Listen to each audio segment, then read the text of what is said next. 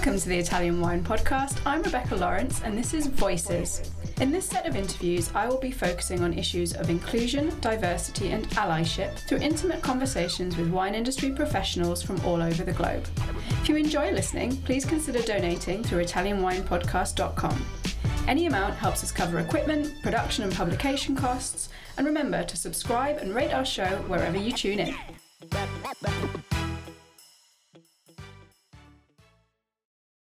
Welcome to the Italian Wine Podcast. This is the Voices series with me, Rebecca Lawrence. This week, I'm joined by Kimberly Sayid of La Fucina del Vino, New York. Welcome to the podcast, Kimberly. Hello, Rebecca. Thank you. So, I like to start many of these conversations by asking my guest to introduce themselves to our listeners. So, maybe you can tell us a little about who you are and what you're currently working on. Sure. Again, my name is Kim Sayid, and although uh, currently been traveling through Italy for a few months, I am from New York. I truly love Italian food, wine, and culture, and I've built my entire career working around these elements. I've been involved in Italian food sales for about 30 years and in Italian wine marketing for almost six years. Uh, during that time, I spent two decades with the Barilla Pasta Company uh, which is the world's largest pasta company. Then time with Principe Salumi, Galloni Prosciutto di Parma, Ponti Vinegar, and several other smaller Italian companies. And now, over the past year, I've recently become a licensed wine importer and I'm awaiting my New York State wholesale license as well. Wow, that's pretty exciting. I hadn't realized that. yeah. Mm, yeah.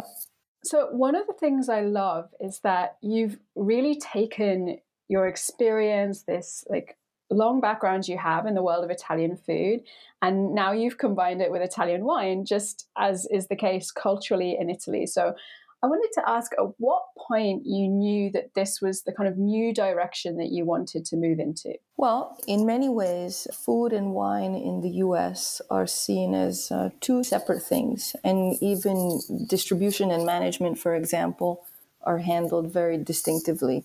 While, just as you said, in Italy, they really go hand in hand. In Italy, you're not even served a, a drink or a cocktail without some food accompanying it. And I think to have a 360 degree handle uh, on authentic Italian culinary tradition and modern lifestyle is very important to commingle both food and wine. In terms of my direction, I noticed that people in America are now actually just as open to discovering new flavors in wines as they are in food. And they're just as open to discovering uh, new histories and stories in their glasses as they are in their plates. And therefore, for me, uh, wine is definitely the new frontier in discovering Italy. You have this long background, obviously, in, in working with brands and bringing them into the US market.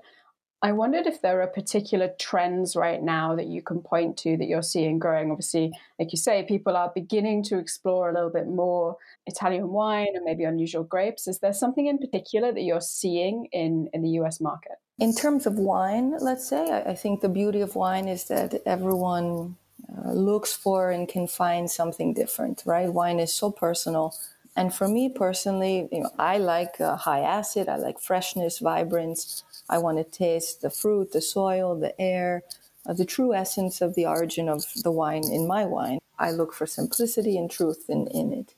And just like Italian cuisine generally differs from, let's say, French cuisine, for example, again, in its simplicity, uh, freshness, few ingredients, little manipulation, I want the same approach in my glass rather than internationalization. Personally, I try to promote authenticity, typicity, and uh, autochthony, which I think are some new frontiers. In terms of trends, yes, uh, of course, uh, there's kind of this dichotomy, right? Of course, there's always something boiling in the pot. And from one end, you have two older trends, let's say, that are still quite strong in the US. One is this oxidation, right? The so called orange wines with uh, skin maceration, use of amphorae as aging vessels, that is still going strong. And also the parkerization uh, of wine is still going strong and hasn't slowed down. Producers aiming for a particular, say, international, a very fruit or wood forward profile that scores high ratings and, and drives sales. Uh, those two older ones are still continuing, but there certainly are new trends uh, on the horizon that I find uh, quite exciting. Um, you know, one playing with and mixing new vessels with old vessels, cement tanks with or without the glass linings, eggs, uh, larger ovals, a lot of blending and different passages among them. Um, of course, mixing stainless steel and wood thrown in there, uh, but a lot of exploration and trial at the end of the day with the goal of preserving inherent flavors. Um, I, I, find that really, um, really fascinating. And I've visited several producers these few months here in Italy doing that. And the second is uh, autochthony. So discovering uh, or rediscovering unique and indigenous, almost forgotten grapes. And Italy has so many of them. Kind of a returning to the roots, right? A nod to the to the underdog, and that one for me is actually the most captivating, I think, of all this concept of oh, autochthony. I think that has also a huge amount of potential longevity for Italy because, as you say, there are so many autochthonous varieties here, each of them tied very specifically to a place and therefore tied to a story. So you can really take that into the market and you sell not only the wine, but its its culture, its background, its story, and that just gives a little bit more to the wine in your glass to a consumer. The whole experience. Yeah. So we still are talking about COVID. We're still not quite through it. So, and I hate to bring it up and, and, constantly in my interviews, but I'm interested to see or to hear from you if if you think that this has changed the buying habits in the US. Have you seen, you know, particular increases or drops off in interest? Has there maybe been? I wonder if there's been a return to people going for what they know, focusing on that kind of comfort of what they know, or if this has really been a time where there is this push to experiment with autochthonous varieties, maybe something that consumers haven't had before because they need a bit of adventure. Mm, uh, well, COVID has absolutely affected buying habits. Uh, I think we we started drinking like fish in America. Our sales skyrocketed in all categories, whether it be wine, beer, spirits, uh, both in stores and online at this point, the stockpiling may have slowed down a bit, but the consumption is still going strong. And clearly, every facet grew, whether it be you know any price point or positioning, whether it be common, you know, well-known brands and wines that people were familiar with, or even the new ones. Everything went and is still going strong. Yeah, absolutely affected it. And I mean, that could be positive and negative, right? Positive for sales, maybe negative in other ways, but definitely very strong. Yeah, I feel like that's been mirrored in the UK market, which is my specialism, and very much we saw a huge increase. Um, you know, people can't go out to restaurants, they can't share wine with friends, so the home consumption went up, and this has really aided small independents, I think, in the UK, but has allowed uh, a space for a mixture of both buying the same thing and having that comforting the glass that you you know you're going to like you know you're going to recognize but also i think there's been a capitalization on the well i'm sitting at home and you know i'm doing the same old thing every day so maybe actually i'll choose this variety that I don't know, or maybe someone's doing a, a, Zoom tasting and they're talking about an area of Italy that I've never heard of. Maybe I'll go out and buy that wine. So I think you're right that there's been yeah, and it's been yeah both positive and potentially negative at times, but it's nice to hear about people taking that leap to experiment. Yeah, wonderful for small producers, for small importers, and for those indigenous or autochthonous grapes that don't usually have a, a lot of opportunity to shine. So, speaking of that kind of deep dive into autochthony, uh, we actually met when you attended the VIA flagship course in Verona earlier this year.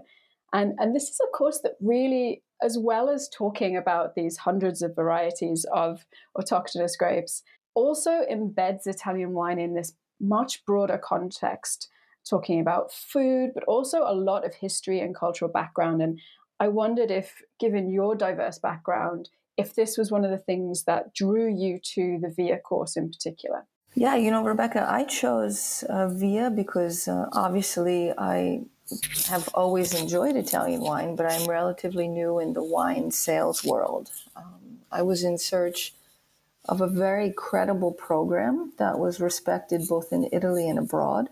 Uh, but I also wanted a program that would teach me more about Italian wine, down to the very gritty level that I really uh, feel I need to achieve my goals. Um, I've done the ICE program in the US. I did ISG levels one, two, and three, WSET levels one, two, and three. But I never felt fulfilled with the knowledge and depth of Italian wine education that I got from any of them. It was almost non existent. Uh, obviously, ICE focus on Italian wine, but very superficially in the US. And VIA is the only program that I've found uh, in years that has ever that gave me that. Yeah, it's one of the things that really drew me to the program as well. That there's there's so much more than just this. Okay, you need to know these denominations and these grape varieties. There's more than Pinot Grigio and Chianti out there for Italian wine study. Yeah, really challenging, but really fulfilling. I think it manages to hit the balance of that very well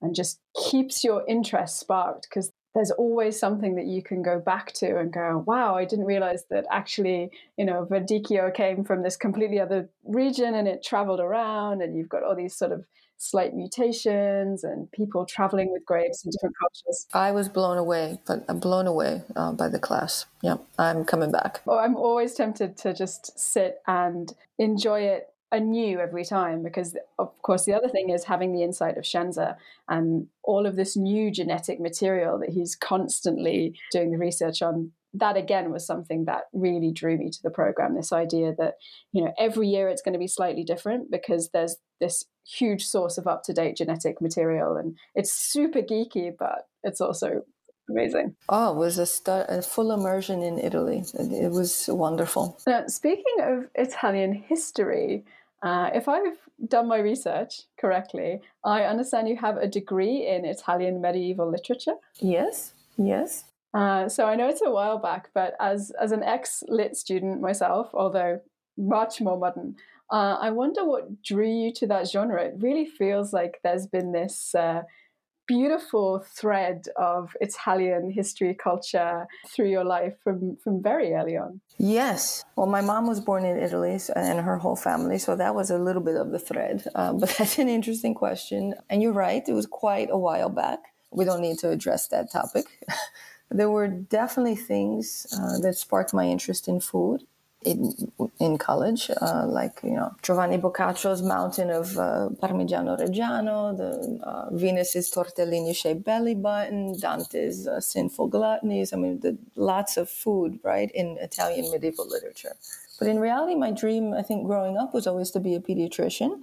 And then on my first trip to Italy, when I was about uh, 16 years old, I think I fell in love. Um, I, I, fell in love not only with the beautiful landscape, of course, and, and the delicious flavors, but uh, again, to use the word geeky, um, more so with the unique uh, regional relationships that uh, food and ingredients had in Italy. And I know it sounds very weird, especially for a 16 year old, but you know, pasta, for example, I'll never forget uh, being blown away by the f- learning and discovering in Italy that the fact that each uh, area, region, even village has different pasta shapes, and these shapes are born from that village's particular geography topography, history, much like wine, I guess, right? Being shaped from the particular soils and climates. Because, you know, growing up in America, even as an Italian American, we see one pasta shape basically equivalent and interchangeable with another. If you go to the store to buy one to spaghetti and they don't have it, you buy penne,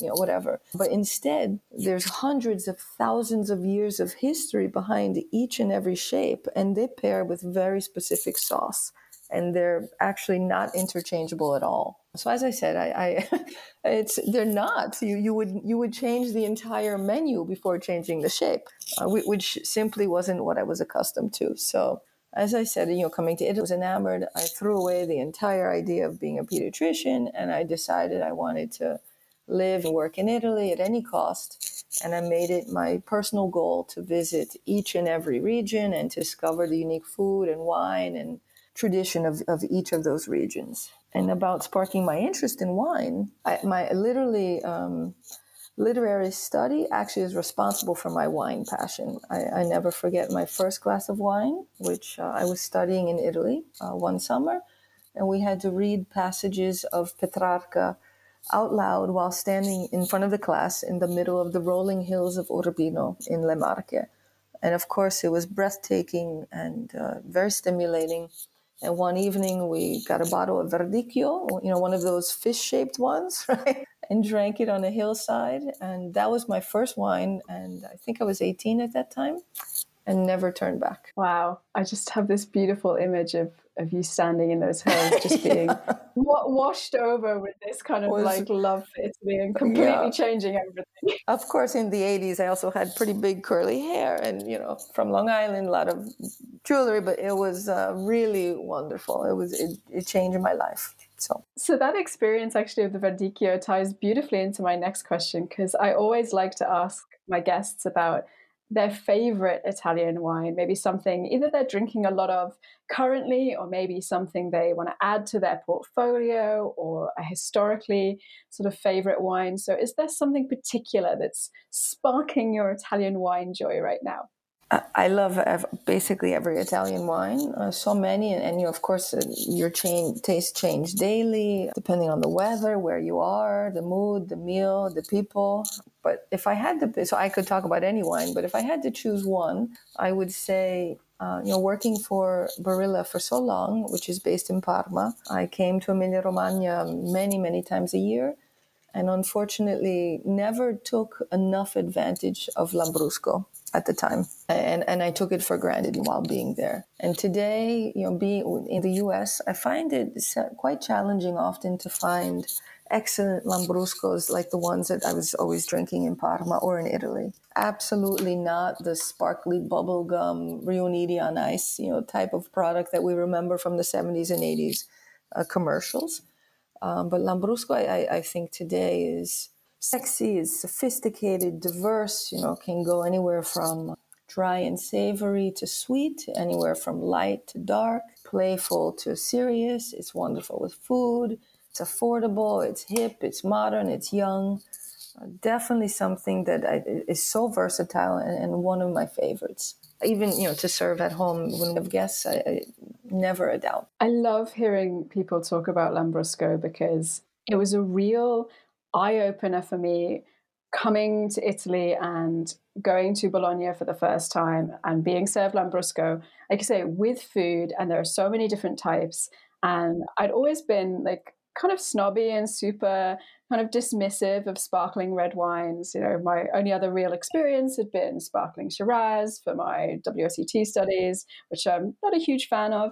I think probably again because of context and seeing the wine in that context with the local foods that go with it, sitting and having it for an aperitivo, I really began to get the idea of Lambrusco. And it's been one of my kind of greatest discoveries of being in Italy is, is how much good Lambrusco is available readily and how many styles you can just try. And it's also for me now something I do that exact thing where if we have guests, particularly non Italians who are coming to stay, I always make sure I've got a bottle of Lambrusco because it's such a surprising aperitivo for people and they're blown away yeah exactly they they love it and they it's so unexpected and i love watching people's faces as they they have some maybe with you know some salumi some mortadella some cheeses and they're just like it really changes their idea of it. Exactly. That's why I think all wine, Italian wines are exciting and wonderful, but that is really phenomenal from that perspective. So before we wrap up, I have to ask, what's next for you? Where are you headed on your Italian wine journey? You've you've kind of led a little bit with this with your intro and what you're doing now, so I, I want to hear more. Yes, well, after the three months of traveling through Italy, we will finally be going back home mid September. Uh, and as I mentioned before, I'm just waiting for my uh, New York State wholesale license to arrive. And um, then the sky's the limit. You know, I plan to launch an online sales uh, portal dedicated exclusively to Italian wine, um, preferably autochthonous varietals only. Um, and I'm really excited to, to finally be working closer with Italian wine and combine it with my love, certainly for Italian food.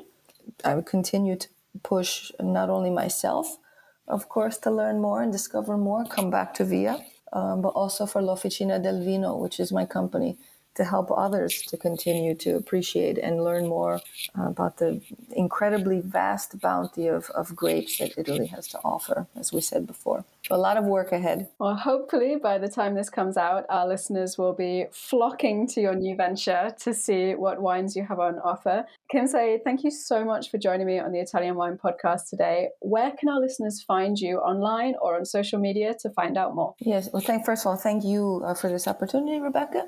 And uh, on social media, I can be found as Kim K I M Sayid, which is S A Y I D uh, on either Facebook or Instagram at the moment. And as soon as we are ready with L'Officina del Vino, more on that will be available too. Everyone, we will tag Kim and her ventures in the notes for this episode, so please go and check her out. Thank you to everyone for listening. Don't forget to follow us on social media, subscribe, and of course, donate on the website to make sure we can keep these great conversations flowing. Kim, thank you so much. Thank you. Listen to the Italian Wine Podcast wherever you get your podcasts. We're on SoundCloud, Apple Podcasts, Spotify, Himalaya FM, and more. Don't forget to subscribe and rate the show. If you enjoy listening, please consider donating through ItalianWinePodcast.com. Any amount helps cover equipment, production, and publication costs. Until next time, chin chin.